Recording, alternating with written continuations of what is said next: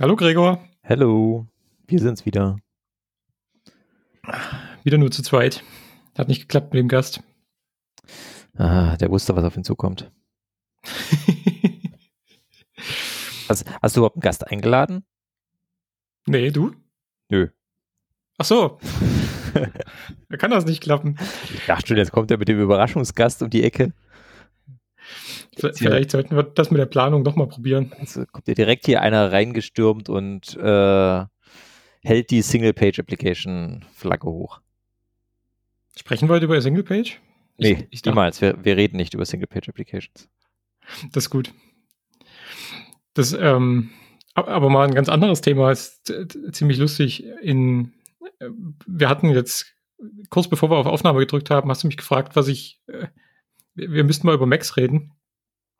Ähm, und, und dann haben wir gesagt, wir drücken mal auf Aufnahme. Aber was wirklich lustig ist, ist, dass die in, in Schweden, die, äh, die halten nichts von, von Dingen, die sie nicht selbst erfunden haben. Diese haben so ein ganz, ganz starkes Not Invented Here Syndrom. Achso, das sind quasi äh, alles JavaScript-Entwickler bei euch da drüben. genau. Ähm, das ist sowieso ganz groß. Also JavaScript ist ja hier, also äh, die, die bauen Gebäude mit JavaScript. Nee, nee, hier in Deutschland gar nicht. Also ist wir haben das mal probiert und nee, ist nichts. Auf jeden, auf jeden Fall gibt es hier, gibt's hier, gibt's hier ein McDonalds. Also McDonalds gibt es hier inzwischen auch, aber das wird, da, da gehst du quasi nicht einkaufen. Ähm, das nennt sich Max und das ist echt gut. Also das die, die machen irgendwie alles nach, was so aus den USA oder von sonst wo rübergeschwappt kommt. Das, das wollte ich gerade sagen. Das, das klingt so nach einem ganz fiesen Copycat, so mit mhm. äh, ich wundere mich schon allein, dass es so einen Laden gibt, der, der Max oder Max heißen kann, ohne dass der von McDonalds in Grote Boden geklagt wird. Mhm. Wenn du jetzt Und es geht noch weiter. Es gibt dann hier die Starbucks, der Starbucks-Verschnitt heißt Espresso House. Es, es, es sieht erstmal genau aus wie so ein Starbucks, ist aber viel besser. Also rein von den, von den, der, der Kaffee schmeckt gut und, und die Kuchen schmecken gut und ähm, es gibt vegane Brötchen und so. Das ist, also du meinst, das ist, ziemlich ist, ist quasi das Konzept von Starbucks, aber wenn der Kaffee schmeckt, dann ist es ja quasi gar nicht wie Starbucks. Ist quasi das Konzept wie Starbucks, aber halt auf Schwedisch. Was, was, müssen, was müssen wir eigentlich sagen, damit Starbucks uns jetzt hier verklagt? Vielleicht, wenn wir noch 15 Mal Starbucks sagen, kriegen wir irgendwann Geld hingeschoben oder weiß ich nicht. Das würden wir ja nie nehmen, oder? Ne, doch, doch, das würden wir nehmen. Das weiß ich nicht. Was gibt's denn Neues bei dir, Gregor? Nee, warte mal, du wolltest mir noch irgendwas von Fastfood-Ketten erzählen, bevor ich äh, dir nicht zugehört habe. Ähm, naja, eigentlich wollte ich nur erzählen, dass die, dass die Schweden alles selbst machen und, und ich wollte eigentlich aufs Not Invented Here Syndrom kommen. Ähm, und das ist echt erstaunlich. Ich habe jetzt das, das, Neueste, ich weiß nicht, ob du das kennst, es gibt so eine, so eine App, die ist jetzt überall in Europa, hält die Einzug, die nennt sich Too Good To Go. Kommt aus, kommt aus Kopenhagen. Nee, Kennst du das? Bisher noch nicht. Ähm, da kannst du, also als Restaurant oder als Kaufhalle oder so, kannst du halt daran teilnehmen und kannst dann in dieser App einstellen, hier, ich habe hier Lebensmittel, die werden schlecht, hol die doch mal bitte jemand ab. Äh, doch, ja, ich, ich weiß nicht, ob es diese App selbst war, aber das Konzept äh, kam mir auch schon mal unter. Genau, und die, ich sag mal so, der, der Platzhirsch in großen Teilen Europas heißt halt Too Good To Go. Das sind die Leute aus Kopenhagen, die haben das irgendwie vor einigen Jahren mal erfunden und, und drücken das ziemlich in den Markt. Und wir haben das in Dresden schon benutzt. Und als wir von Dresden nach Schweden gezogen sind, haben wir uns ganz frustriert gefragt, warum es das hier nicht gibt. Und jetzt habe ich entdeckt, dass die Schweden das natürlich selbst erfunden haben. Das nennt sich hier Karma. Und das ist super, super genial. Ich, ich mach, ich kaufe nirgendwo anders mehr ein. Das ist wirklich, du kriegst hier irgendwie aus jedem zweiten Laden, kannst du das Zeug mit Karma abholen. Und hast dann so, so geile Sachen wie, ähm, bestellst irgendwie so eine, hier im, im, in der Kaufhalle um die Ecke kannst du äh, 5 Kilo Überraschungstüte kaufen. Und die kostet halt äh, für schwedische Verhältnisse nahezu nichts. Und dann kriegst du halt 5 Kilo, was auch immer die da reintun. Also jede Menge Obst und Gemüse und äh, manchmal schmeißen sie noch irgendwie ein halbes Kilo Pilze mit rein oder was, was sie halt gerade so da haben. Und manchmal haben sie nicht genug da, um die fünf Kilo quasi mit Lebensmitteln voll zu machen, die so kurz vor Ablaufen sind und dann schmeißen sie halt auch frische rein. Und das ist echt, das ist ein, das ist ein so geniales Konzept. Ich, wir haben aufgehört, anders einzukaufen. Okay, und, und abholen, abholen heißt halt, du bezahlst halt einen kleineren Betrag dafür oder ein. Na, du bezahlst halt, also direkt in dieser App, da hast du dein, dein Konto hinterlegt und du bezahlst dann halt dort die Hälfte von dem, was es, was es normalerweise kosten würde. Egal, was du jetzt kaufst. Also da haben irgendwie, da nehmen auch Tankstellen dran teil, da kannst du dann, das Benzin, nee. Aber wenn du halt so, so Tankstellenbrötchen, die sind halt abends dann hart oder die, die willst du halt am nächsten Tag nicht mehr verkaufen, dann kannst du die halt ab einer gewissen Uhrzeit dann irgendwie im 20er Pack von dieser Tankstelle abholen. Das kostet dich dann halt irgendwie noch zwei Euro oder so. Mhm. Ja, das ist richtig cool. Also unser, unsere Gefriertruhe quillt gerade langsam über mit Dingen, die wir eingefroren haben, weil wir es gar nicht wegkriegen. ist wahrscheinlich auch gar nicht so verkehrt, wenn man halt dann nicht immer das gleiche einkauft. Das stimmt. Und das Geniale ist halt, dass das nicht nur, nicht nur die Kaufhallen machen oder die, die, also die Sachen, wo du Lebensmittel kaufst, sondern halt ganz viele Restaurants auch. Das heißt, wenn ich jetzt mittags zum Lunch gehe, die, die, das, die, die gucken mich immer an, wenn ich die Leute einlade, aber ich, ich tue halt nur so, als wäre ich generös. Ich bezahle halt für zwei Essen das, was ich, also ich kriege halt zwei zum Preis von einem. Und das ist, das ist super gut. Ah, ja, wir hatten wir hatten überlegt, ob wir noch über Macs reden. Wir hatten ja diese Hardware-Folge und so und es beschäftigt mich mhm. Das, das ist jetzt ein richtig jetzt, krasser Bogen, ne? Das heißt, bist du jetzt, nee, was, wer kam doch daher? Also jetzt hast so. du jetzt schon als Dell-Fan geoutet. Mhm. Ich, äh, naja, ja, nicht, nicht ganz Dell, nur der, nur der eine. 64 Gigabyte. Ich sag's nochmal, 64 Gigabyte. Ja, yeah, Baby.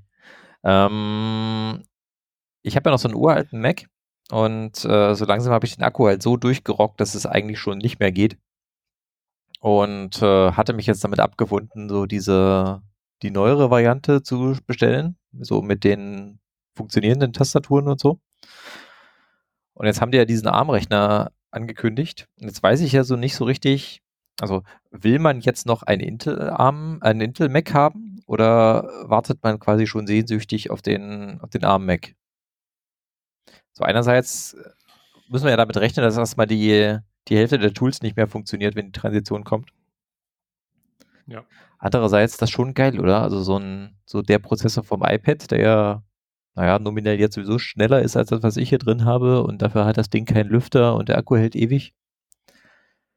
Da hätte ich schon Bock drauf. Das klingt sehr gut. Das, die, das Problem, was ich immer habe mit so First-Generation-Geschichten, ist halt, die sind immer kaputt. Also ich habe irgendwann angefangen von Apple eigentlich nur noch diese S-Modelle zu kaufen, die dann irgendwie so das quasi die Next Generation waren. Weil die erste Generation ist irgendwie immer, ist immer schon, schon durch, wenn sie aus dem, aus dem, aus der Fabrik rollt. Das ist ja die Frage, ne? Also. Also würdest du wahrscheinlich noch eine ganze Weile warten. Die Prozessoren gibt es ja schon. Also, wenn die jetzt wirklich nur die von dem iPad da rein dübeln, und das haben sie ja bei diesen Vorschau-Macs, die sie da gerade verschickt haben, also diese Mac Minis, die sie als Developer-Kit verkaufen, äh, gemacht. Kommt ein bisschen darauf an, wie revolutionär sie das machen. Ne? Also ob sie jetzt einfach das, das Chassis nehmen, was sie jetzt haben und da statt halt dem Intel-Prozessor, also einfach das Mainboard tauschen und dafür dann halt den aktuellen Prozessor vom iPad reinsetzen, dann ist es ja vermutlich egal, weil alles andere kriegst du ja dann doch nur über Software hochgezogen. Guckst du dann aber nicht schlecht, wenn du das Ding aufmachst und dann begrüßt dich iOS. Hm. Das ist ja so ein bisschen meine Sorge, ne? Also war ja auch so von den, von den ersten Screenshots, die man so von ähm, jetzt wollte ich schon sagen Big Whoop, aber das ist, glaube ich, Monkey Island, Big, Big Sur oder wie das neue Betriebssystem heißen soll. Ähm, gesehen ist das nicht Ben Hur oder Ben Sur oder so? Wie heißt das Ding? Bensur oder sowas, oder? Nach, das ist doch auch wieder nach irgendeiner, nach irgendeinem, nach irgendeiner Landschaft benannt. Also das, dieses neue Betriebssystem Ben Hur, das ähm, sieht halt schon sehr nach iPad OS aus. Aber ich weiß nicht, ob das stimmt. Mhm. Also ja, jetzt geht das mit diesem ganzen Skeuomorphismus wieder los und bla, aber ich mag's nicht. Ja, ich weiß auch nicht. Ich hab's, äh, vielleicht habe ich mir auch macOS ein bisschen satt gesehen sondern wenn ich hm. eine Menübar anschaue mit einer Million Icons, die man standardmäßig nicht ausblenden kann, denke ich mir, mhm. wenn sie denken. Und die irgendwie auch äh, irgendwie kein deterministisches Verhalten hat bei Fullscreen. Also manchmal klebt die halt einfach unter deinem Bildschirm und du kannst nichts machen. Ja, das stimmt. Und das ist echt, also es gibt wenige Sachen, die mich, die mich wirklich nerven, aber das, das ist was, was mir so richtig, das stimmt nicht, es war eine falsche Aussage. Es gibt viele Sachen, die mich nerven, aber das ist eine Sache, die mich wirklich sehr nervt. Hm. Und ich meine, ja, mein Wim, der läuft ja auch unter Arm, oder? ist halt die Frage, ähm, ob du ihn installieren darfst. Ne? Ah. Also ich habe gehört, dass Bensur nochmal so richtig, richtig schön die Restriktionen anzieht. So nach dem Motto, was nicht aus dem App Store kommt, das gibt's nicht. Das, das ist ja so meine große Befürchtung. Also wenn das mal eintritt, dann bin ich, glaube ich, auch irgendwie raus. Äh, also momentan mhm. gibt es ja im App, App Store echt wenig Gutes. So die meisten haben ja dann wieder angefangen, aus dem App Store rauszugehen und es doch wieder über ihre Webseite zu verkaufen. Ja. Sowas wie. Ich hatte mal so eine Zeit, da habe ich echt äh, als erstes immer App Store aufgemacht und geguckt, gibt es da was? Und wenn es das nicht gibt, bin ich dann nochmal online gegangen. Das hat sich wieder komplett umgedreht. Also nein, eigentlich gehe ich einfach nur noch online und gucke, ob es da was gibt. Und den App Store habe ich, glaube ich, also hier auf dem Mac, der hier auf dem Tisch steht, habe ich den, glaube ich, noch nicht aufgemacht. Ich kann mir halt auch so ein macOS ohne Homebrew gar nicht mehr so richtig vorstellen. Ja. ich, kann mich, ich kann mich noch erinnern, wie ich damals zu Mac gekommen bin. 2000, 2008 war das. Ähm, habe ich mir meinen ersten Mac gekauft und ich kam ja direkt aus der Linux-Welt. Die, äh, ich, ich hatte damals einen, ach, lass mich lügen, irgendeinen, es war irgendein Gen 2 oder was Rechner und das, das, das war ganz furchtbar, ich habe immer gebastelt.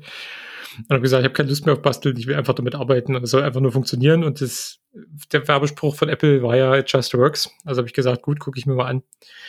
Ähm, waren super, also ich, ich war total verliebt in das Gerät. Ich habe das ein halbes Jahr lang mit meinem Studentengehalt konnte ich mir das halt nicht leisten, aber ich habe mich irgendwie ein halbes Jahr lang im Laden besucht. Ich habe irgendwann mehr gewusst als die Verkäufer über das Ding. Und dann habe ich es mir dann doch gekauft, weil ich es zusammengespart hatte und war stolz wie Oscar.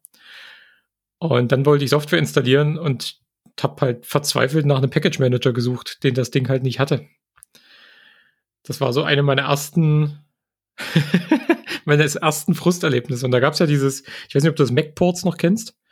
Äh, ja, doch. Das ist der Vorgänger von Homebrew. Das, gen genau, das war der Vorgänger von Homebrew. Das hat nur so halb funktioniert. Also für mich zumindest hat das immer so nur so halb gut funktioniert. Und als dann Homebrew kam, das war richtig, das war richtig Erleuchtung. Das hat gar nicht mehr so lange gedauert. Ich glaube 2009 oder 10 oder so habe ich dann Homebrew entdeckt. Das war richtig geil. Also ich, ich weiß auch, ich habe ähm, meine ganzen Apps auch vorher aus dem App Store versucht zu kriegen. Ähm, insbesondere wegen der Auto-Updates. Also ich habe halt, hab halt keinen Bock drauf, mhm. dass jedes Mal, wenn du eine App aufmachst, die dich erstmal um Updates anbettelt. Ja.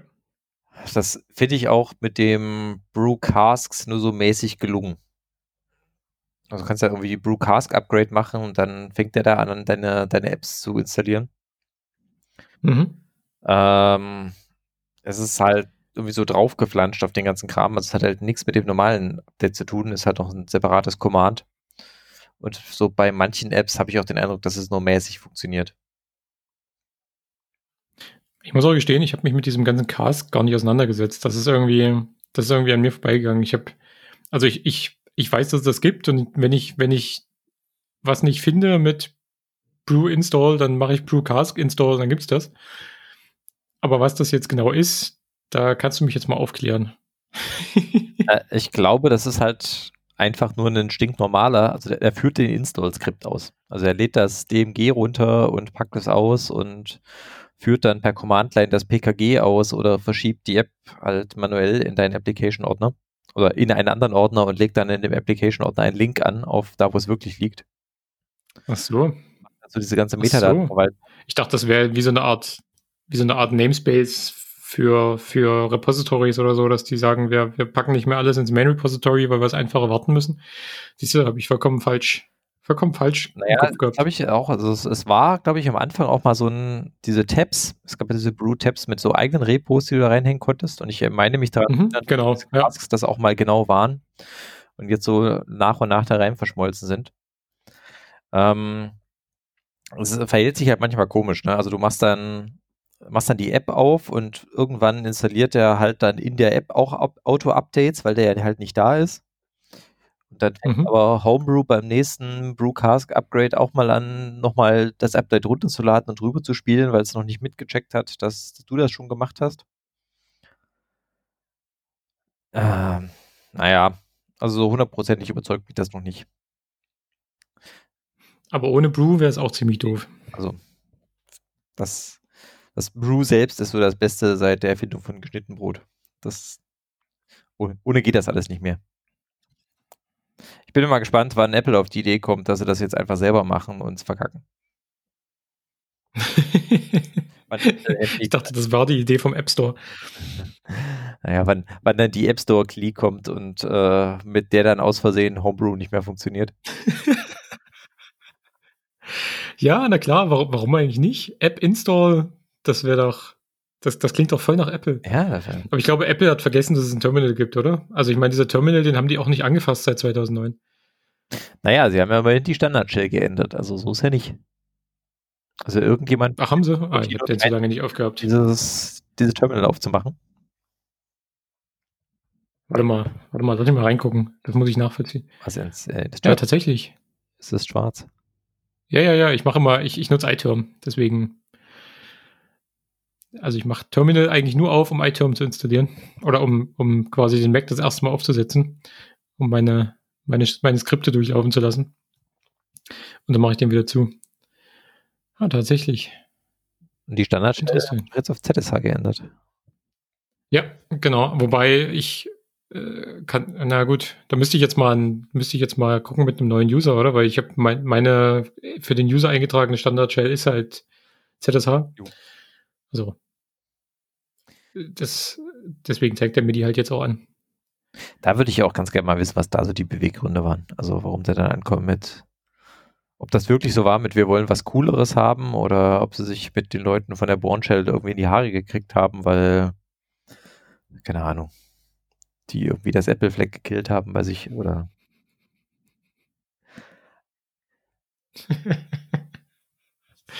Also du bist, du bist immer noch nicht so ganz glücklich und du wirst vielleicht einen Arm kaufen. Ich äh, fasse das mal zusammen.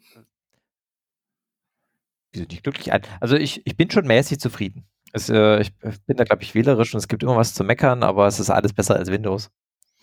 Ähm, mit dem Arm, ich, ich stelle mir das tatsächlich gar nicht so schlimm vor. Vielleicht bin ich da naiv, aber ich kann mir schon vorstellen. Mach das mal, kauf den mal und ich, ich gucke mir das dann eine, eine Zeit lang bei dir an.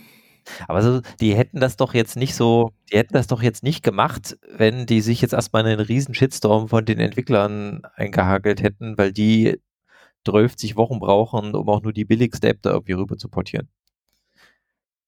Also ich glaube schon, dass das alles relativ äh, die, und fluffig ist. Also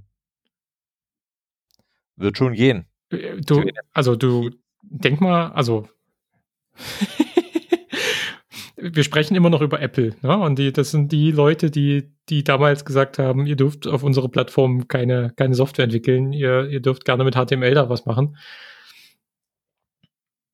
Ja, das ja, sind die Leute, die äh, alles, alles erstmal ausbauen und dann den Leuten Bescheid sagen, dass es das nicht mehr gibt. Aber ich glaube ja, die meisten auf, ähm, auf den Geräten machen, entwickeln ja schon mit Xcode.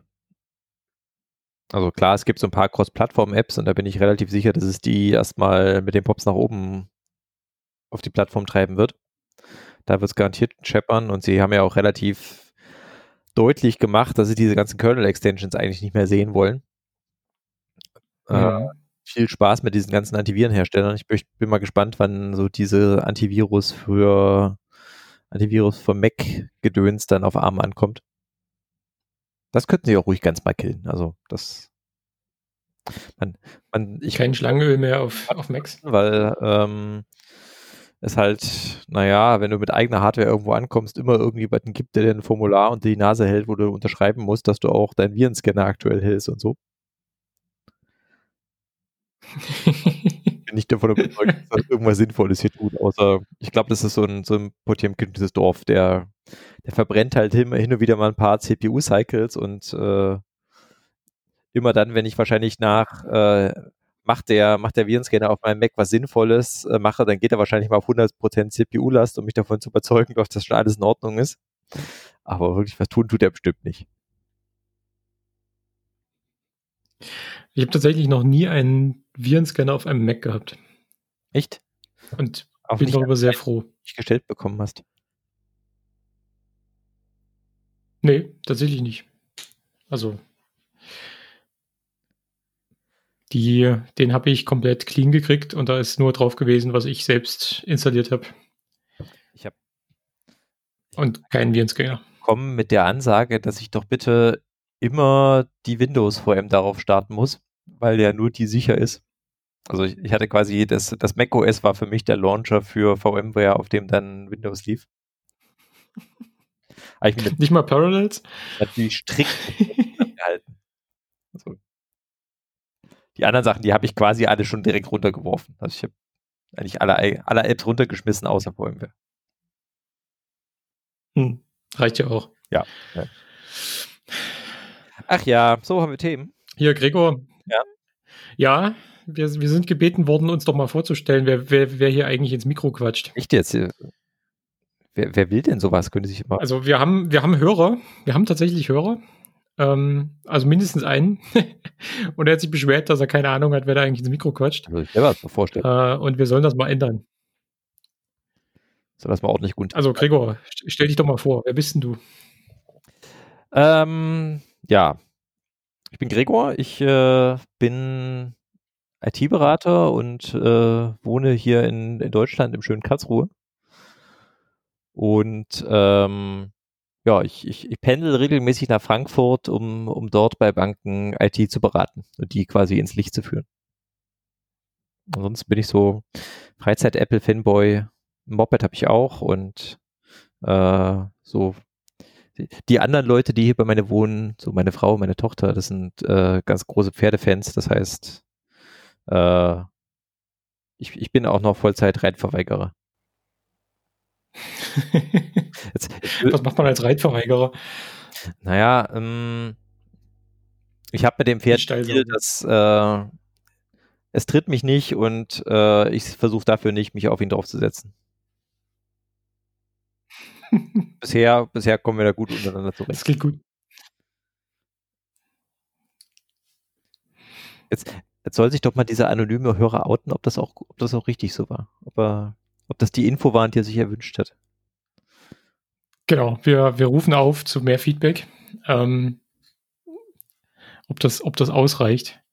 Ja, äh, Oder ob ihr mehr wissen wollt von Gregor. Er sagt, wir sollen uns vorstellen, wenn wir einfach so den, den Apple, den, den macOS Systembericht vorgelesen hätten. einfach mal so die Text durchgeben, damit man uns einordnen kann. Mhm. So soll ich dich jetzt einfach die äh, Latlang. Was sagst du? Soll ich dich jetzt auch vorstellen oder machst du das?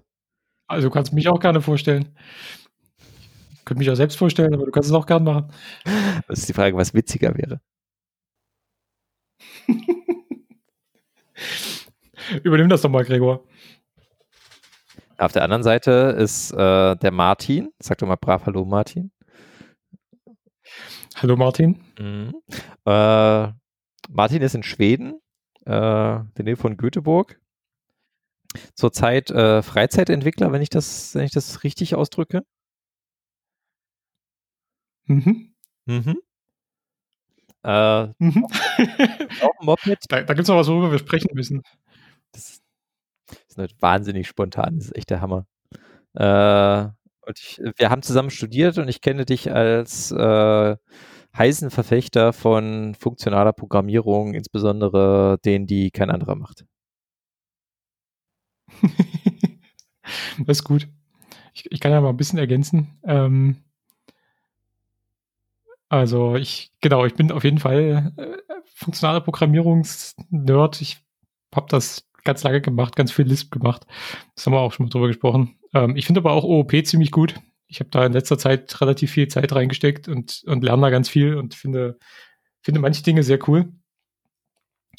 Ähm, genau, ich bin Wahlschwede seit letztem Jahr und äh, habe eine neue Lieblingsstadt. Göteborg ist einfach mal so eine wunderschöne Stadt. Genau, und ich lebe zusammen mit meiner Frau und einem Hund und zwei Katzen und einem Motorrad direkt am Meer, wo es sehr schön ist. Und äh, ab nächsten Monat bin ich dann Corporate Martin. Corporate, also, hast du einen neuen Job? Martin, Martin goes Corporate. Ja, ja, ich habe äh, gestern, gestern unterschrieben. Also in, in, Real, in der Zeit, in der wir das aufnehmen, gestern unterschrieben. Wenn, das, wenn die Folge rauskommt, ist das ein Monat her. Ähm, Und zwar bei einer, ich, ich habe ja bisher mein gesamtes Erwachsenendasein in Firmen verbracht, die unter 20 Mitarbeitern hatten. Und äh, mein neuer Arbeitgeber hat über 2000, alle an einem Standort. Ich bin mal gespannt. Könnte mal wild raten. So mit ein schwedisches Unternehmen mit mehr als 2000 Mitarbeitern, das kann doch nur Ikea oder Tetra Pak sein. Äh, ich, ich kann dir mal erzählen, was ich machen werde. Vielleicht kommst du dann drauf, wer es tatsächlich ist. Also es ist weder der eine noch der andere. Ähm, ich, ich darf in Zukunft C machen. Und äh, das Frontend hat so ein bisschen Java und so ein bisschen Kotlin. Und ähm, es sind zwei Geräte, die der Deutsche sehr lieb hat, die miteinander kommunizieren und ich darf an der Schnittstelle mitbasteln. Und zwar geht es ums Auto und ums Handy. Das heißt, du arbeitest jetzt bei. Es geht quasi um. Ist das schwedische Automarke? Wo kommt Saab her? Au, au. Au, au. Gregor. Wo kommt denn Saab her? Ich habe doch keine Ahnung. Ja, Saab kommt aus Schweden, aber Volvo kommt auch aus Schweden. Ach so. Ist quasi der, der Mutterkonzern von Volvo. Ähm, zu denen gehört auch Polestar und noch ein paar andere Automarken. Und die bringen eine neue Marke auf die, ähm, quasi auf den europäischen Markt, Lynk Co. Und die, äh, das ist so eine Elektrofahrzeugmarke, so ein bisschen Elektropanzermäßig. Und die wollen quasi das Auto ähm, von vornherein, also vom, vom Start weg für Carsharing optimieren, so dass du quasi nicht mehr eine Person besitzt ein Auto, sondern irgendwie so, so diese, diese gesamte Marke ist dafür da, dass man sie teilt. Und dafür braucht es natürlich ein relativ sinnvolles Kommunikationskonzept, das halt über also die Autos werden über Smartphone angesteuert und ob du damit jetzt fahren darfst, entscheidet halt dein Handy. Und genau das ist ab nächsten Monat mein Job. Und da freue ich mich drauf wie ein Kind auf Weihnachten. Ich finde das so klasse. Ich habe so Bock drauf. Ich habe ja, in, glaube ich, der ersten Episode oder so mal gesagt, ich habe übelst Bock drauf, mal ähm, was mach, zu machen, was nicht Web ist. Also nicht Web-Anwendung an sich, sondern mal halt mal irgendwie was anderes, mal irgendwie vielleicht Spieleprogrammierung oder sowas. Das ist jetzt nicht Spieleprogrammierung, aber das, das geht in eine sehr ähnliche Richtung. Ähm, ganz viel IoT, ganz viel verteilte Systeme. Da bin ich auch echt ein bisschen neidisch drauf. Also ich habe mich gewundert, als du sagtest, wir haben so Java und Kotlin im Frontend, wo ich dann dachte, hm, ja, macht der jetzt Swing? Kann er nur bei der Wadin. Nee, äh, tatsächlich, äh, das Frontend ist halt tatsächlich ähm, das Telefon und äh, aktuell sprechen wir hier über, über Android-Phones. iOS hat, spielt erstmal keine Rolle.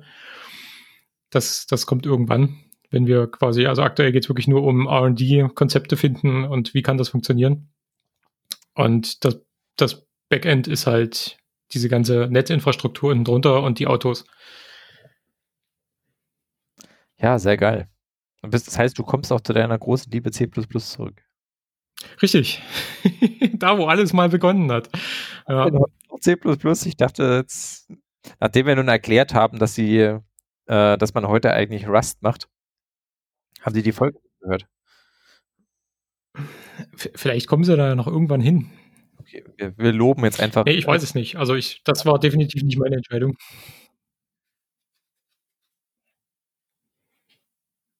Was hast du gesagt? Ist hier nicht angekommen. Wir loben jetzt einfach in jeder Folge Rust, damit sie das mit dem C irgendwann sein lassen. genau. Rust äh, ist die Zukunft. Bitte macht Rust. Ah, so, super liebe Botschaft. Ich finde das, für mich, für mich ist das ja wirklich so, dass, also ich, ich habe ja mal ganz, ganz ursprünglich irgendwo bei C angefangen. Und das ist wirklich so für mich so ein Zurückkommen nach, also C, C habe ich nie professionell gemacht, sondern immer nur hobbymäßig, immer wieder mal reingeguckt, so alle paar Jahre mal ein Buch aufgemacht und gesagt, ach guck, das ist auch eine schöne Sprache. Ähm, und mich würde mal interessieren, wie hast denn du angefangen? Was war denn so deine erste Sprache? Ähm, ich habe tatsächlich angefangen mit Basic. Und zwar nicht so Visual Basic, sondern so richtig Basic. Das war nämlich irgendwie zu, zu Schulzeiten, äh, fiel mir irgendwie ein, ein Buch in die Hand. Ich weiß gar nicht mehr, wo ich das her hatte. Und unter Basic, äh, Basic war ja auf jedem DOS schon drauf. Also unter jedem Microsoft DOS, äh, Microsoft äh, DOS gab es einen Basic-Interpreter. Mhm äh, das war halt der Kram, den ich dann, den ich dann schon da schon vorfand, wo ich nicht viel für tun musste. Und äh, ich, ich glaube, ich fand es auch relativ cool. Das ist halt echt schwer vergleichbar mit bei C ein, einsteigen, weil die Sprache dann halt doch deutlich weniger mächtig war als alles andere. Also wir reden davon so Go-To bla bla bla, mit dem du dann so mhm. gehört hast. So richtig ja. auch eben im blauen, blauen Monitor mit grauer Schrift drauf vorne. In diesem tollen Editor. ja, ich hab's, ich hab's so ein bisschen vom inneren Auge. Aber, äh, insbesondere so, so Text-Adventure oder sowas coden, das, das ging schon echt gut damit. Also äh, ich glaube, so Text-Adventure und ähm, diese, diese Go-To-Dinger, das war halt das, was so einem sofort in den Sinn kam. Oder mir damals auf jeden Fall so in den Sinn kam, denn als, als Jugendlicher will man ja immer erstmal ein Spiel schreiben. Und äh, das ging mit Basic echt gut. Und ich, äh, ich glaube, ich bin da auch echt lang drauf hängen geblieben. Also irgendwann kam dann halt. Was so, heißt das echt lange? Ah, ich weiß nicht, irgendwann kam dann Visual Basic auf, das war dann halt auch so zu Schulzeiten, da kam ich dann auf die Idee, dass ich ja jetzt GUIs machen möchte, weil nur Text ist ja dann auch irgendwie doof. Und irgendwo bekam ich dann so eine, ähm, eine, eine garantiert eine Raubkopie von Visual Basic her. Und äh, da hat es ja dann schon so einen Editor, wo du dir so diese Windforms-GUIs zusammenklickern konntest. Mhm. Ja. Und äh, das Ding sah, sieht ja so ähnlich aus, wie wenn du dich in, in Word noch verirrst, dann findest du ja hin und wieder noch so dieses Ur-Basic, dieses Visual Basic 6 Editor, mit dem diese Makros gemacht werden. Und so ähnlich sah das halt auch aus. Ja. Äh, ist halt super easy gewesen, weil du hast halt per Drag and Drop diese Steuerelemente raufge raufgeklickert. Ähm, die Autocompletion war in Visual Basic schon echt gut. Und ähm, ja, man, so, so ist man halt so ohne Internet oder ohne viel Internet und ohne Handbuch echt weit gekommen und konnte sich so kleine Programmchen ähm, zusammenklickern. Das war natürlich so zu Schülerzeiten alles ganz schlimm. Also mit äh, so Buttons, die verschwinden, wenn statt zu deaktiviert zu werden und sowas. Und äh, nichts mit Grid, sondern wirklich Pixel Art quasi, alles, alles eins zu eins zurechtgerückt. Mhm. Ja. Äh, aber ich, äh, ich, ich, hat, ich mochte diese Sprache sehr. So, es irgendwann kam, kam dann so Visual Basic auf, äh, äh, Visual Basic.net. Das habe ich lange echt nicht gecheckt. Und eigentlich, eigentlich fand ich es auch echt scheiße. Weil dann haben sie ja dann, dann haben sie ja Visual Basic die ganze Objektorientierung drüber gezogen. Also wo du halt vorher einfach mhm. das, das Window-Objekt genommen hast und hast da Methoden drauf aufgerufen, musstest du dann jetzt plötzlich ein Window-Objekt instanzieren und sowas. Und das habe ich halt auch erstmal null verstanden. Ich kam halt so von meiner imperativen Basic-Ecke her und plötzlich war plötzlich mit dieser ganzen Objektorientierung konfrontiert. Da äh, hatte ich echt null Plan davon. Plus, dass so die allererste .NET, das allererste .NET-Package auch echt schlimm war. Also die mit total kryptischen Methodennamen und äh, die Doku war ziemlich finster. Das kam ja alles, ich, ich, ich war da echt frohen Mutes. Das war so, glaube ich, die erste Entwicklungsumgebung, die ich mir gekauft hatte, weil ich dachte, oh ja, jetzt kommt Visual Basic 7. Äh, heißt jetzt halt nur .NET, aber macht ja nichts. Sah auch alles viel hipper und moderner aus. Nur diese ganze Programmiersprache habe ich darin null wiedererkannt. Und ich habe dann da echt so meinem Visual Basic 6 hinterher getrauert auch als wir dann so im, in der Schule angefangen haben, äh, wir hatten als erste Sprache Turbo Pascal da. Also unser Lehrer hat da angefangen mit Turbo Pascal, was so ein, das ist, woraus dann so Delphi hervorging. Mhm. Äh, ja, ich kann mich erinnern, wir hatten auch Pascal in der Schule. Da, da dachte ich mir halt, eigentlich ist Basic viel cooler. Ich habe ewig nicht gecheckt, warum ich jetzt an jedem Zeilenende so ein Semikolon äh, machen muss und fand das total überflüssig. Ey, ist der nicht besteuert? Die Zeile ist JavaScript wieder das Richtige. Und das Semikolon, die Zeile ist zu Ende. Also. also ja, so als Einsteigersprache. Du weißt, dass du bei, dass du bei JavaScript die Semikolon auch, die Semikola auch weglassen kannst, ne? Ja, aber dann äh, kommt ja auch sofort der, der Linter und schreibt mich an und sowas. Ähm, ja, hin und wieder verirrt man sich halt doch mal in so, in so Makros, nicht, dass ich das ernsthaft tun würde und oder das für eine gute Idee halten würde. Aber das ist immer so ein kleiner ah, Basic-Moment.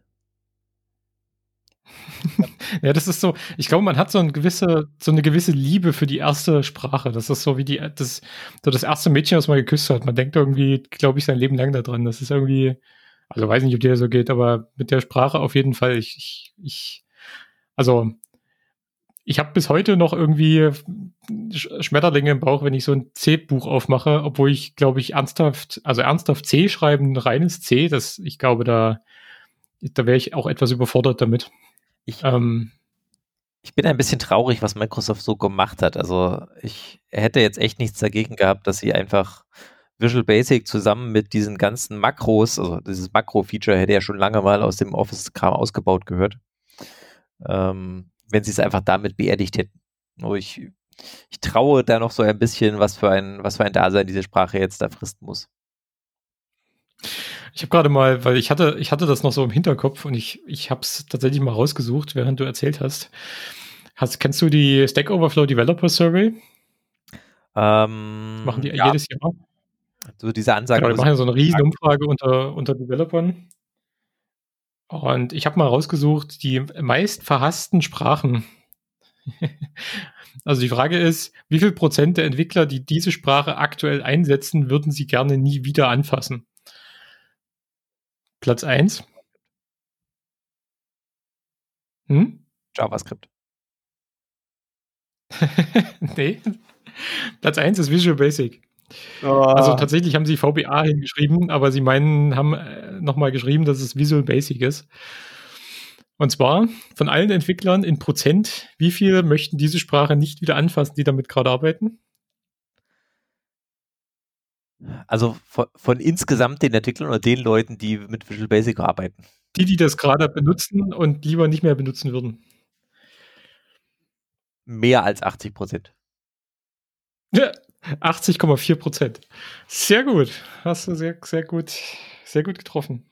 Ja, weißt du, was die, weißt du, was die äh, am meisten, also am, am wenigsten verhasste Sprache ist? Also die prozentuale, also Entwickler, die das aktuell einsetzen, würden gerne diese Sprache nicht mehr anfassen und jetzt die wenigsten Prozent. Python, würde ich sagen. Äh, nee, Python ist auf Platz 3, interessanterweise. Bei der Hass oder bei der ist schon okay Ecke? Also ist von, von unten auf Platz 3. Also ich gucke jetzt quasi ganz unten ans Ende der Liste und, und gucke, was da, was da für Sprachen sind. Und der dritte von unten ist Python. Was ist das letzte? Go. Irgendeine Hipster-Sprache oder was Altes? nee, Go ist, Go ist der fünfte von hinten. Versuch dich nochmal. C. Wir wollen diese Sprache immer erwähnen, weil sie in die Zukunft aller Sprachen sein soll. Das ist Haskell. Rust, ist Mann. Echt, das Rust? Rust. Damit, damit, hätte ich jetzt echt nicht gerechnet. Ja, ja. Rust ist also tatsächlich, ich, ich kenne einige, und zwar mit großem Abstand. Also das überrascht mich jetzt wirklich. Also ich äh, kenne ein paar, also ich kenne nicht allzu viele C-Entwickler, äh, aber ein paar davon haben sich mal Rust angeschaut und recht viele sind ja an diesem Borrowing-Konzept, die haben es da ja nicht reingefunden. Also ich habe das jetzt mal, ich, man kann das umdrehen, dann hat man hier die meistgeliebten Sprachen. Das ist quasi exakt dieselbe Tabelle andersrum. Prozent der Entwickler, die diese mit dieser Sprache gerade arbeiten und sie auch weiterhin einsetzen möchten. Ähm, und da ist Rust auf Platz 1 mit 86,1 Prozent. Naja, das sind wahrscheinlich die beiden Erfinder. Das sind die einzigen, die da mitgemacht haben. ja, das ist natürlich nochmal die Frage, wie viele Leute haben eigentlich dran gehabt. Ja, ähm, aber, äh, Python hat 66, also genau ein Drittel. Haben wahrscheinlich drei Leute abgestimmt. Wie sonst erreichst du genau ein Drittel. Die haben die, äh, Python hat die Datenauswertung gemacht, die ist mit Python gemacht worden. Jetzt kommt aber Wanted. Ich, ich will das gerade mal ein bisschen auseinandernehmen. Ich finde das gerade total spannend. Ähm, wie viel Prozent der Entwickler, die mit einer Technologie gerade nicht arbeiten, wollen damit arbeiten? Ähm, Und das sortiert nach quasi die, die höchste Prozentsatz. Also das meiste Interesse in einer Sprache zu arbeiten, mit der sie gerade nicht arbeiten. Und jetzt kommst du mit Platz 1. Hm. Was ist gerade so hip, dass alle wollen, aber keiner darf? Also Kotlin machen ja schon relativ viele, von daher würde ich sagen, ist es das nicht. Äh, Kotlin ist auf Platz 6. Aber was ist die Sprache, die jetzt alle mal ausprobieren wollen? Hm.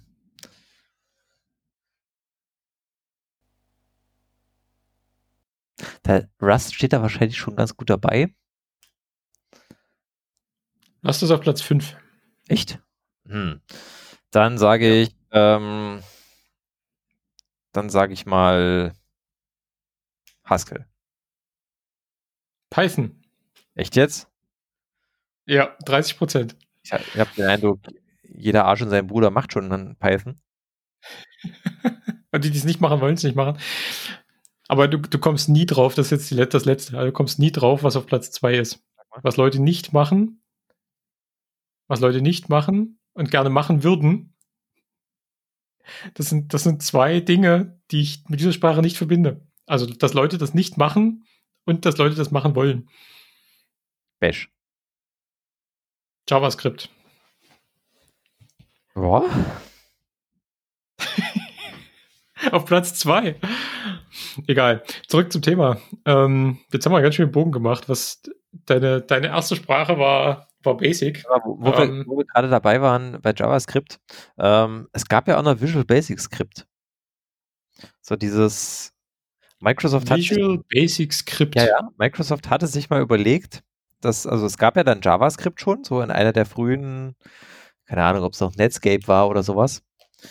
Ähm, der frühen Netscape-Zeit und Microsoft hatte ja dann für den Internet Explorer sich überlegt, dass vielleicht ja nicht JavaScript das coole Zeug werden könnte, sondern wenn es denn nicht ActiveX wird, dann doch mindestens ähm, Visual Basic Script. Und es gab dann äh, ein. Das ist heftig. Es gab dann ein Visual Basic für den Browser. Okay. Ich schäme mich nicht zu sagen. Ich gucke mir das gerade hier auf Wikipedia an. War mir klar. das war halt auch so in dieser Zeit. Du, du nimmst auch alles Obskure mit. Ja, das, das, war halt auch so in dieser Zeit, wo Internet Explorer halt so 80% Marktanteil hatte. Also da, da konnte man den, den, anderen Kram auch wegignorieren. Wenn du da die Wahl hattest, machst du jetzt JavaScript oder Visual Basic Script. Ich, ich konnte dann halt Visual Basic und dann habe ich das halt ausprobiert. Und äh, das war nicht so der Hit, weil du konntest halt damals echt nicht so viel machen mit, also weder mit JavaScript noch mit Visual Basic Script. Konntest halt so ein bisschen Buttons ein- und ausblenden und so. Aber so viel mehr als dynamische Forms war da nicht. Zumindest nicht. Aber ich muss mal sagen, ich gucke mir gerade die Syntax an. Das sieht aus wie, wie Ruby on Rails. Also rein von der, von der, von der Syntax her sieht das, also gerade diese, oder halt auch ganz modern Elixir Phoenix. Wenn ich mir so ein Phoenix-Ding angucke, das sieht, das sieht genauso aus. So, also diese, diese EX-Files.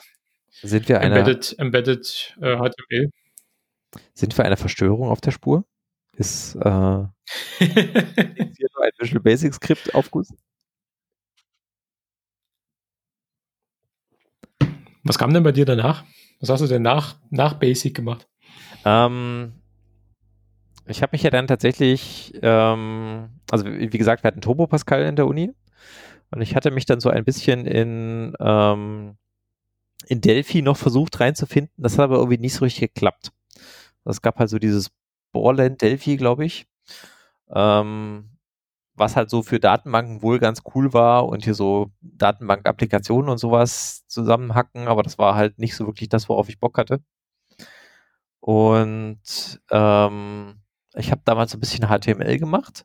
Also so das, was so HTML losging. Also ich hatte schon den Eindruck, dass das mit diesem Browser eventuell was wird.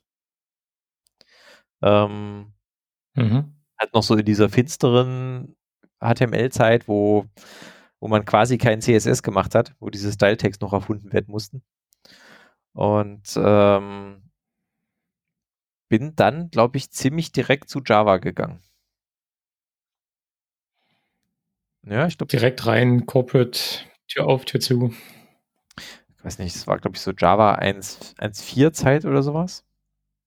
Ich Und ich weiß noch, ich, ähm, ich glaube, ich habe das mehr oder minder daran entschieden, was das dickste Buch war, was in der Bücherhandlung stand.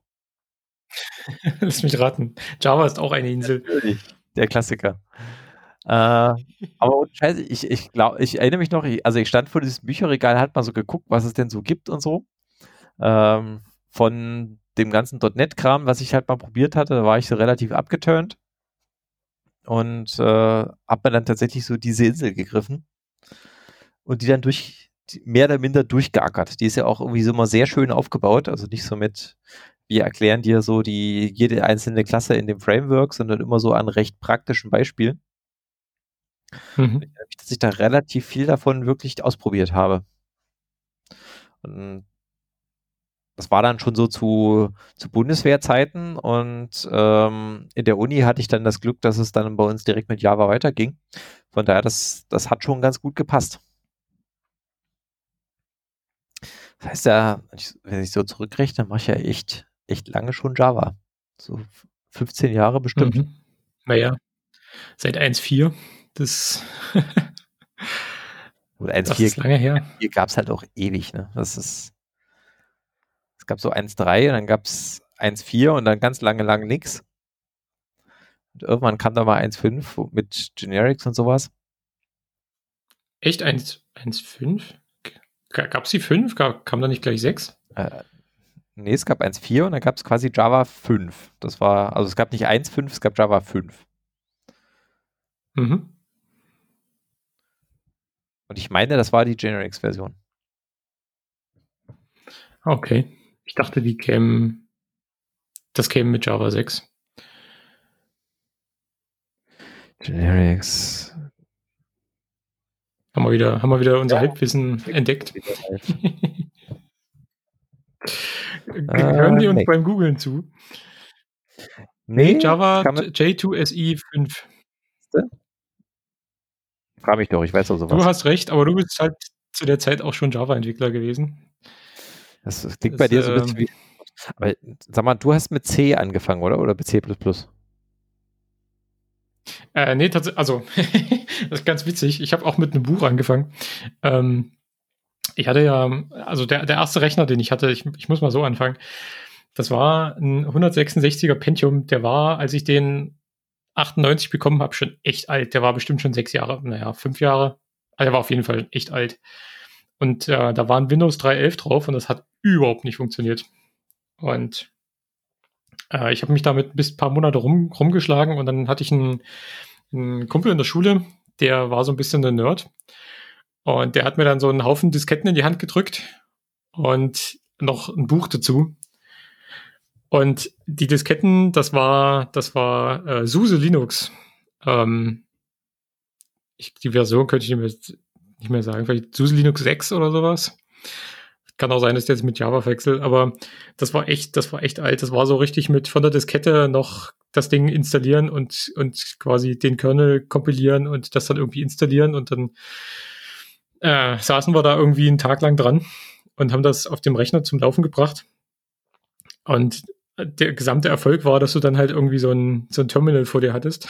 ohne, ohne X ja, ja, klar, ohne X. Das war X kam irgendwie ein halbes Jahr später. Das war ähm, wirklich erstmal nur, aber es hat halt einfach funktioniert, also äh, nicht einfach funktioniert, hat natürlich nichts funktioniert, weil war nichts drauf. Aber äh, es hat gebootet und zwar relativ schnell und dann konnte ich Dinge eintippen und da sind Dinge passiert. Und da hatte ich dann so ein, noch so ein, noch so ein, An, so ein Anleitungsheftchen sozusagen mit den ersten Befehlen irgendwie, wie komme ich von einem Directory ins andere und genau. Aber das ist alles unspannend. Das eigentlich Interessante ist, ich habe ein Buch dazu bekommen. Das war so ein richtig fetter Schinken, habe ich auch ewig noch gehabt. Ähm, also den, den habe ich bestimmt, bis ich Ende 20 war, da ist der irgendwann mal auf ein, irgendwann mal auf ein, auf ein aufs Altpapier geflogen, weil es einfach sowas von out of date war. Und zwar war das von Stefan Zerbst, das Buch ähm, 3D-Spiele-Programmierung mit DirectX in C und C++. Was, was war denn das für eine Schule, wo ihr wart? Wo irgendwie die, die Ketten auf dem Schulhof warte. gespielt werden? Warte, lass, lass uns das nochmal auseinandernehmen. 3D, Spieleprogrammierung mit DirectX. Auf Linux. Habe ich zusammenbekommen mit SUSE-Disketten. Der Typ. Das hat natürlich von vorne bis hinten nicht funktioniert. Also, ich weiß, ich bin mir bis heute nicht sicher, ob der mich leiden konnte oder ob der mich einfach verarschen wollte. Und ja den Schülern einfach so das Essensgeld weggenommen oder so, aber die Variante finde ich fast noch besser. Aber die ersten zwei, drei Kapitel in dem Buch handeln tatsächlich um halt C-Programmierung, so Einstieg C und C++-Programmierung und du machst halt am Anfang wirklich ganz, ganz simple C-Programme und dann lernst du halt so ein bisschen dir auszudenken, wie so ein Spiel funktionieren könnte und so und wie du so eine Story schreibst. Ähm, und ich habe dann auch tatsächlich das erste Programm, was ich geschrieben habe und was jemand anderes außer mir benutzt hat, war auch ein, so ein Adventure, Text-Adventure, so im, im Talk-Stil. Ähm, und das, das war es dann auch erstmal mit Spieleprogrammierung. Das habe ich irgendwie dann auf CDs gebrannt und habe das zu Weihnachten verschenkt an Leute, die ähm, das nicht benutzen konnten, weil die alle Windows-Rechner hatten. Irgendwas geht doch da ähm, nicht. Also du, kann, du hattest einen, einen uralten Pentium mit Windows 3.11 und dann gab es aber CD-Brenner dazu? Ja, so, musst du uns aber einen Rechner... Ja, aber nicht an dem Rechner. Nicht an dem Rechner. Gebrannt wurde in der Schule. Das Ding ist, ich habe das, hab das kompiliert, das Programm, ne? habe das auf eine Diskette gepackt, habe das in die Schule getragen und habe dann von der Diskette das, was da drauf war, auf die CD gebrannt. Und das Lustige war an der Sache, dass das natürlich überhaupt nicht funktioniert. Das war mir aber damals überhaupt nicht klar, weil ja, unter, unter Linux kompilierter Kram, der dann halt, den du halt einfach auf eine CD brennst und dann versuchst du das irgendwie auf so einer Windows-Maschine zu laufen zu kriegen egal. Das waren so meine ersten, meine ersten Schritte. Und ich bin dann aber, also das Buch war mir heilig, aber wirklich lange. Und ich habe tatsächlich so die ersten, ich sag mal so meine ersten zaghaften Schritte komplett in C und C++ gemacht und das hat sich gehalten, dass ich bis heute, wenn ich so so kleine so kleine Helferprogrammchen schreibe, jetzt irgendwas mal irgendwie den, den, die Aufgabe irgendwie zum fünften Mal gemacht dann, dann automatisierst du das und das mache ich tatsächlich auch bis heute noch in C oder so einem C, C++ Mischmasch. Und das macht mir auch bis heute sehr viel Freude. Echt, also Respekt, dass du das durchgehalten hast. Ich meine, du hast ja wahrscheinlich mit dem GCC auch angefangen, wenn du mit Linux losgelegt hast. Und das ist ja, ja nun auch nicht der. Ich weiß nicht, ob das damals schon der GCC, ob der schon so hieß. Müsste aber so sein, ja. Das ist ja auch nicht so der freundlichste Compiler. Also so C als Sprache ist ja schon syntaktisch ein bisschen anspruchsvoller. Und der Compiler das ist ja auch so, dass der nicht, nicht seine Meldung immer mit du Arsch beendest. Das ist, glaube ich, noch das Höchste. Ich kann mir vorstellen, dass du da als Schüler echt mal reichlich gefrustet warst, bis du da durch warst. Ja, war GCC. Ich habe gerade nochmal geguckt, das war GCC. Und ähm, ich, für mich war das, ich ich habe gedacht, das ist so, das muss so. Also, also ich, ich meine, GCC ist ja bis heute eigentlich nicht viel freundlicher geworden und ich benutze den immer noch ganz gerne. Von daher, das hat sich nicht sehr geändert. Tja. Aber, aber ich, ich mag auch unfreundliche Dinge, weil meine, meine direkte nächste Liebe nach C und C war ja Perl. Oh. Ähm, ich, das war so ein bisschen am Scheideweg zwischen Perl 5 und Perl 6. das äh, kam, aus der, kam aus der Schule. Wir mussten in der, was war das, 11. Klasse? 10., 11., 10. Klasse war das. Wie alt ist man da? 15, 16, sowas in dem Dreh? Ja. Ähm, 16? Da, da mussten wir im Informatikunterricht, ähm, mussten wir hier halt Webseiten erstellen und ich hatte den, den Kumpel, derselbe Kumpel übrigens, der mir, der mir das SUSE aufgeholfen hat. Ähm, mit dem zusammen saß ich im Informatikunterricht und wir hatten, wir hatten keinen Bock auf HTML und, und äh, so diese ersten JavaScript, na gut, JavaScript war glaube ich noch gar nicht wichtig, war glaube ich wirklich einfach nur Webseiten in HTML bauen. War halt uncool. Und ähm, er war mir wieder ein bisschen voraus und hat mir, hat mir dort im, heute man, würde man sagen Pair Programming, aber damals war das halt einfach zwei Sitzen zusammen und hacken auf der Tastatur rum und hat mir da so ein bisschen das Perl nahegebracht. Und wir haben halt so per CGI und Perl so ein bisschen Webseiten programmiert. Ähm, und das, das war für mich Magie, das war super geil. Das war also von, von C zu kommen und dann hast du halt so ein bisschen Kommandozeile, was du da halt beim Programm machen kannst und plötzlich kannst du halt den Browser dazu bringen, Dinge zu tun. Das war richtig, richtig klasse. Und Perl, da habe ich, da habe ich dann auch eine ganze Weile mit verbracht. Das war eigentlich bis zum Studium ja, bis zum Studium war eigentlich so Perl. Und ich habe dann auch, ich weiß nicht, ob du das kennst, es gab mal, es gab so Perl-Wettbewerbe, so kurz nach 2000. So Obfuscation. Ähm, genau. die waren, die waren super. Habe ich mal an einem teilgenommen. Ich hab nicht mal, bin nicht mal annähernd ans Gewinnen gekommen, aber es macht mir bis heute Spaß, äh, komplette Programmlogik in eine Zeile Code zu pressen. Und das kommt, glaube ich, von damals. Ich hatte, ich hatte neulich mal wieder das Vergnügen, tatsächlich Perl-Code schreiben zu müssen. Ähm, es gibt halt, kennst du, kennst du Isinga? Nee. Das ist halt so, ein, so eine Monitoring-Lösung, mit der du halt so äh, ja, Systeme monitoren kannst, also keine Ahnung, wie viel CPU, wie viel Swap da dann frei ist. Ah, ja. mhm. Und die ganzen, die ganzen Checks, die der so macht, also wie der die Daten abruft, die sind zu großen Teilen in Perl geschrieben. Also wenn du dann einen neuen Check haben willst, dann schreibst du meistens ein Perl Skript, was der aufruft und wo du dann in einer bestimmten Syntax ähm, Daten zurückgibst. Mhm. Ist das, ist das Perl 5 oder ist das schon 6? Also das, der Unterschied ist halt echt riesig. Das Perl 5 kannst du quasi nicht bedienen. Bild gemischt. Ich habe den Eindruck, die meisten Plugins sind tatsächlich noch in Perl 5. Das, was ich da in der Hand hatte, war schon in Perl 6.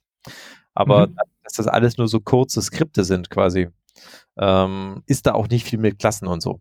Das ist schon, ja quick and dirty. Und ähm, obwohl das jetzt schon nicht so die, die klassischen Perl-Aufgaben waren, also was heißt klassisch, also es war jetzt nicht so das, das uralt Perl, was, was ich vielleicht noch kannte von irgendwann mal im Studium, ähm, sondern schon so Aufgaben mit hier mal HTTP aufrufen, das JSON auswerten und sowas und dann zurückgeben dachte ich dann schon, als ich diese Syntax wieder sah, so alleine so mit Hashes aufrufen in Perl und bla und dann ein Skalare draus machen und sowas, dachte ich mir, oh Gott, ey. Das ist innerlich ein Gast. Warum geiselst du dich hier? Fang doch einfach mhm. von den Python an. Ah, es ist, ich, die Sprache ist super cool und mächtig. Ähm, ich finde vor allen Dingen deshalb, weil es ja dann nur tausend Wege gibt, bestimmte Dinge zu tun. Und mhm, äh, ja. manche davon finde ich auch tatsächlich ganz gut. Also, dass es nicht nur so ein If gibt, sondern auch so ein Unless. Äh, das regt ja schon, ich habe einen Kollegen, der regt sich da immer regelmäßig krass drüber auf. Äh, dieses Unless kennst du ja als Ruby auch noch, weil das ja, ja, ja. super ja. redundant zu If Not ist.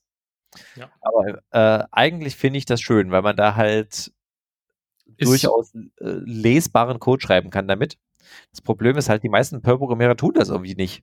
Also keine Ahnung warum, was da, was da schief läuft. Ich glaube, es ginge schon, das liegt nicht an der Sprache, äh, sondern eher an so dem Schlag von Entwicklern, der, der das dann tun muss.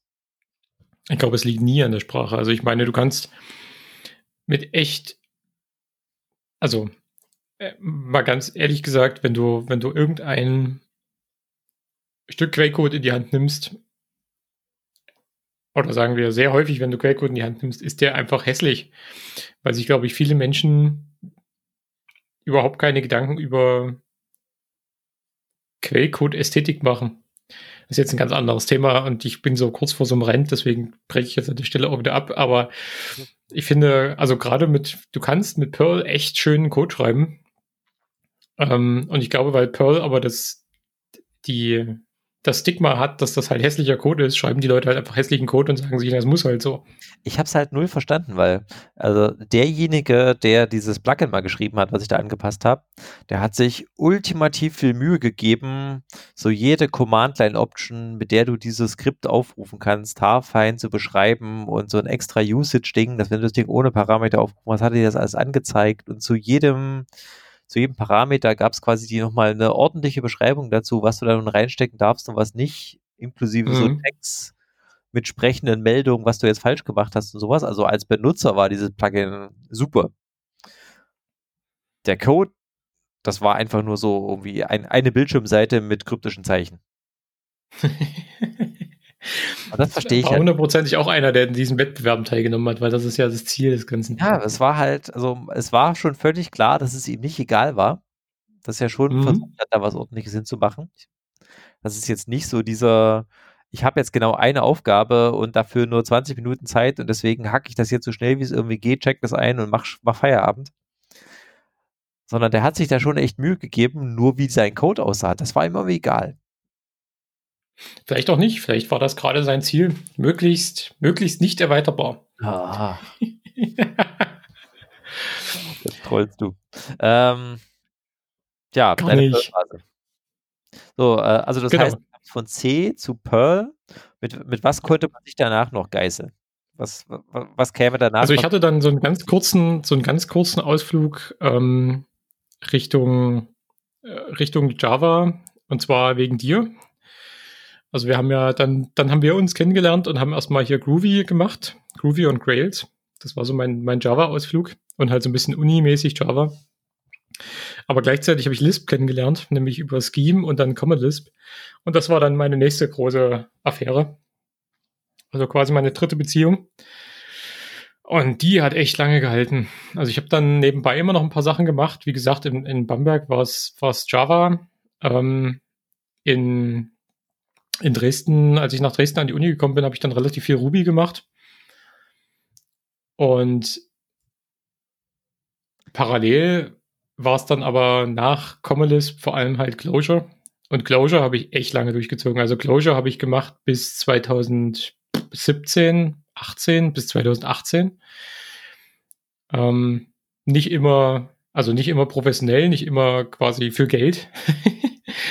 aber auf jeden Fall immer irgendwie nebenbei mitgemacht. Das war so, also Lisp hat mich begleitet von ungefähr 2006 bis 2000. 18. Ich, ähm, wenn ich jetzt diese, diese Umfrage beantworten müsste, müsste sagen, welche Sprache ich nicht mache, aber gerne machen würde, ähm, wäre es wahrscheinlich auch Ruby. Also ich weiß, dass so Rails okay, so ein bisschen aus der Mode jetzt gerade fällt. Aber ähm, das, was ich so von, von Ruby mal mitbekommen habe, oder was die paar Zeilen Ruby, die ich mal geschrieben habe, das hat mir immer sehr gut gefallen. Ich fand das alles relativ elegant. Also, ich verstehe auch gar nicht, warum. Was warum ich dir da sehr empfehlen kann. Was ich dir da sehr empfehlen kann, ist, guck dir unbedingt mal Elixir an. Als, als, als äh, Erlang-basierte Sprache. Mit dem, also das ist ja von, von Leuten aus dem Core-Team von Ruby die haben sich ja hingesetzt und haben gesagt, wir wollen gerne Ruby in, in effizient und schnell auf der, auf der Erlang VM haben, also auf der Beam. Und genauso ist dieses Phoenix Framework, ist ja das Pendant zum, zum Rails. Und auch aus Leut von Leuten, die also aus diesem Rails, aus der Rails-Welt kommen und gesagt haben, wir fangen damit nochmal noch mal neu an. Wir haben dazu ja schon mal einen Podcast gemacht, haben wir schon mal drüber gesprochen. Und für mich ist das echt so Ruby on Rails 2.0. Also beides mal auf, auf ein neues Level gehoben, nochmal neu gedacht und bringt so ganz viele Sachen, die in den, die ich bei Ruby echt geil fand, mit. Hat aber nochmal ganz viele Sachen, die ich auch in Erlang sehr geil finde, noch mit dabei. Ähm und, und ich bin ein ganz großer Fan. Also ich glaube, ich glaube, wenn also wenn ich mir so ganz frei aussuchen könnte, wo ich jetzt mal, wo ich jetzt echt mal eintauchen wollen würde, wäre so dass diese Erlangen-Welt nochmal ähm, mit, mit Elixir und allem drum und dran. Das wäre auch nochmal richtig geil, da mal so ganz tief einzutauchen. Ja, Punkt. Du eigentlich eine Ahnung, warum diese ganzen, ob diese ganzen Ruby-Projekte gerade so wieder zumindest unter den Radar verschwinden? Das war ja schon sehr gehypt, Rails. Und irgendwie ist das wieder weg. Wo sind die Leute alle hin? Machen die jetzt alle Node oder? Also die von dem, von dem Core-Team ist ungefähr die Hälfte zu, zu Elixir Phoenix gewechselt. Ähm, das sind relativ viele tatsächlich abgewandert, weil sie das Gefühl haben, halt nochmal Neues machen zu können. Und Rails krankt wahrscheinlich, in, äh, zumindest sehe ich das so ein bisschen am, ähm, an diesem Königsprinzip, was ja auch, wo ja auch Vim so dran krankt und, und Python auch so ein bisschen, dass du halt so einen hast, der so ein bisschen König ist und sagt, so machen wir das und alles, was wir nicht so machen, das ist nicht cool. Das ist halt hier der hier DHH, der ja viele gute Ideen hat, aber halt trotzdem auch im Rails-Umfeld einfach der König ist. Und ich glaube, dass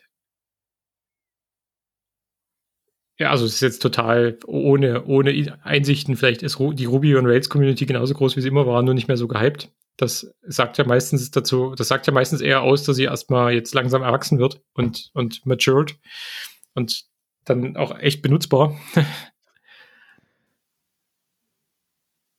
genau, das, also meine Theorie ist, der Hype ist erstmal vorbei, weil es gibt andere Sachen, die man hypen kann, aber wahrscheinlich ist, ist die, die, das Ökosystem immer noch ziemlich gut. Jo. Tja. Ich habe eine Frage. Wenn du jetzt, wenn jetzt, jetzt, ich meine, wir haben jetzt gerade darüber gesprochen, womit wir mal angefangen haben und wir haben beide eigentlich, also Schuld waren Bücher. ähm, was wäre denn so ein Buch, was du jetzt jemanden an die Hand drücken würdest, der zu dir kommt, der ist vielleicht, oder die, äh, keine Ahnung, 14, 15 Jahre alt und sagt, du Gregor, du kannst das doch mit dem Programmieren, ich will das auch lernen. Wo fange ich denn da an? Gute Frage. Ähm, ich mag ja diese Bücher von äh, No Starch Press. Da gibt es ja so diese Reihe mit, äh, keine Ahnung, Automating, Boring, Stuff with Python und sowas. Mhm. Ähm, das wäre durchaus was, was, ähm, was ich mir damals gewünscht hätte. Und jetzt gibt es ja auch, die haben auch sehr schöne Bücher für, für Kinder. Ähm, also wie, wie, du deinen Kindern Programmieren dabei bringst. Und bei mir auf dem Tisch liegt da auch schon die, das Ruby Wizardry. So mit dem Ansatz, dass ich mal mit meiner Tochter zusammen mich in Ruby reinfuchse. Wahrscheinlich mhm, hasst cool. warum ich hier das antue, aber mein Kind soll nicht als Programmiersprache JavaScript halt kennenlernen. Zumindest nicht als ja. erst. Ja, da ist tatsächlich auch ein bisschen was, was ich mit Sorge betrachte, ist halt, dass JavaScript irgendwie die, die, die breite Einstiegsdroge ist. Ähm, was an sich ja nicht schlimm ist, weil äh, cool, dass die Leute anfangen zu programmieren, aber naja, das ich finde halt, du kannst dir mit JavaScript halt echt, also das ist so ein Riesengebiet und so breit und du kannst so viel falsch machen, dass du irgendwie, glaube ich, jahrelang auf der Stelle treten kannst damit. Was ich, also äh, gibt's ja auch. Ähm, ich habe so ein JavaScript for Kids Ding, was ich mal so durchgeblättert habe. Was halt sehr geil daran ist, ist, dass JavaScript die einfachste Entwicklungsumgebung hat. Also somit Browser auf und hier Webseite und äh, da mal so ein paar Commands in die CLI reinhacken und sowas. Viel niederschwelliger geht's eigentlich kaum mehr. Ähm, andererseits ist es halt auch die Sprache mit den komplexesten Konzepten zum Teil, also auch mit den meisten nicht, nicht viele davon sind, äh, muss man wirklich können. Also ich weiß nicht, ob man jetzt wirklich äh, so Prototype-Vererbung kennen muss, wenn man als JavaScript-Entwickler anfängt. Aber äh, ich glaube schon zum Reinkommen ist so eine Sprache mit klaren Leitlinien und weniger Optionen wahrscheinlich die bessere Wahl. Mhm. Andererseits auch mit einer relativ strikten Community. Auch durchgehen. Also